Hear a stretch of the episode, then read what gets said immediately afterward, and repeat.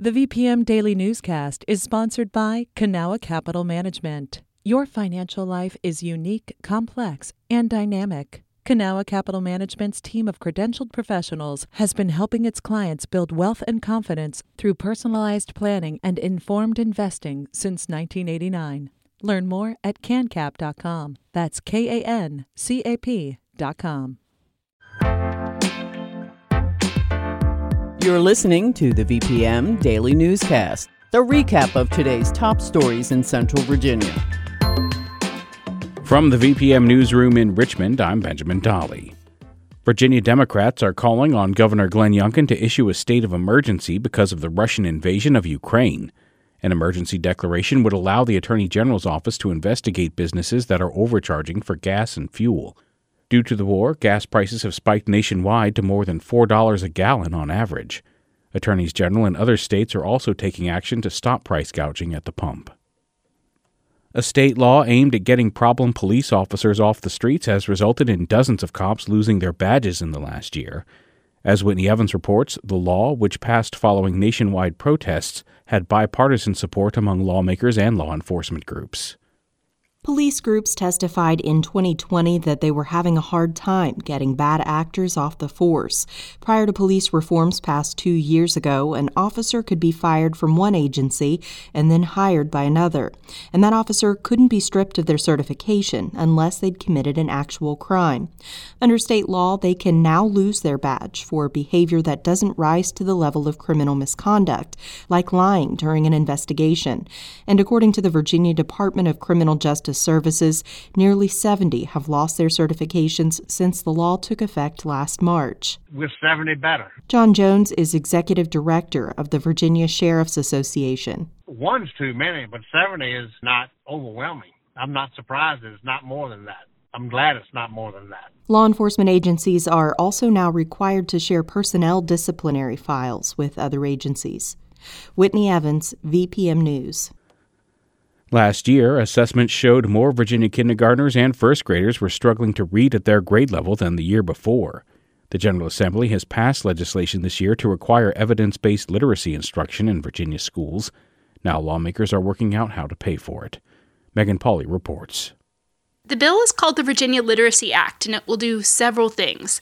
First of all, it will mandate reading specialists, create plans to help struggling readers in grades K through 3. Because that third grade year is so critical. That's Delegate Carrie Coyner from Chesterfield. She introduced the bill. You know, we spend all of our pre K through third grade years teaching kids how to read so that then they can read to learn other content areas when they leave third grade. Another component of Coyner's legislation is requiring the Virginia Department of Education to develop a list of materials that align with the science of reading. The department is also tasked with providing training and coaching to school districts. So we're going to use every tool in our toolbox to get as many children in Virginia as possible on grade level in third grade. Both House and Senate budgets include some funding for reading specialists, but only the House version has $13 million to pay for all of the new state level requirements. Megan Pauly, VPM News. Governor Youngkin wants to encourage veterans to retire in the state by giving them tax breaks on their retirement benefits. Youngkin spoke about his plans yesterday in Norfolk during a visit to the USS Arlington. And so we are one of a handful of states that still taxes uh, fully veterans' retirement benefits. So a big part of our tax our tax plan is in fact to exclude up to forty thousand dollars of our veterans' retirement benefits from taxes altogether. I want them to stay here. PolitiFact Virginia investigated a similar claim by the governor on how many states tax military pensions. In all, the analysis found 15 states tax these payments, which is in the minority. The USS Arlington is also scheduled to deploy in the next few weeks. The Navy did not say where it's headed. The superintendent of Richmond Public Schools is recommending the city and school district renovate rather than rebuild an elementary school that was damaged by a fire last month. Superintendent Jason Kamras says an engineer will create a plan to stabilize the structure of William Fox Elementary, according to the Richmond Times Dispatch. The plan would have to be approved by the city. The Richmond Fire Department is still investigating the fire. City officials expect the review will be finished by the end of the month.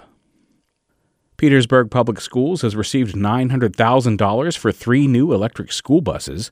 The money comes from the American Rescue Plan. According to Senators Mark Warner and Tim Kaine's offices, Virginia school districts received more than $1.5 million as part of a clean energy initiative to replace old diesel school buses. Other areas given federal funds to lower bus emissions include Carroll County, Culpeper County, Loudoun County, and Newport News. Stone Brewing is beginning a $3 million expansion of its production facility in Richmond.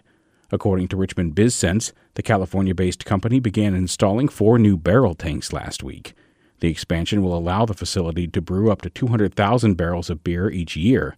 That's about 50,000 barrels more than its current capacity. The Richmond location brews and ships beer as far as Colorado and to parts of Europe. This has been the VPM Daily Newscast. Some of these stories may have changed since the newscast was recorded. You can stay connected to what matters by heading to vpm.org/news or follow us on Facebook, Twitter, and Instagram at myvpm.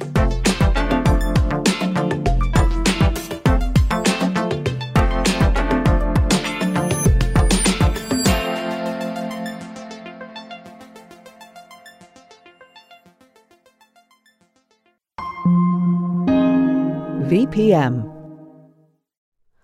Hi, it's Terry Gross, the host of Fresh Air. We bring you in depth, long form interviews with actors, directors, musicians, authors, journalists, and more. Listen to our Peabody Award winning Fresh Air podcast from WHYY and NPR.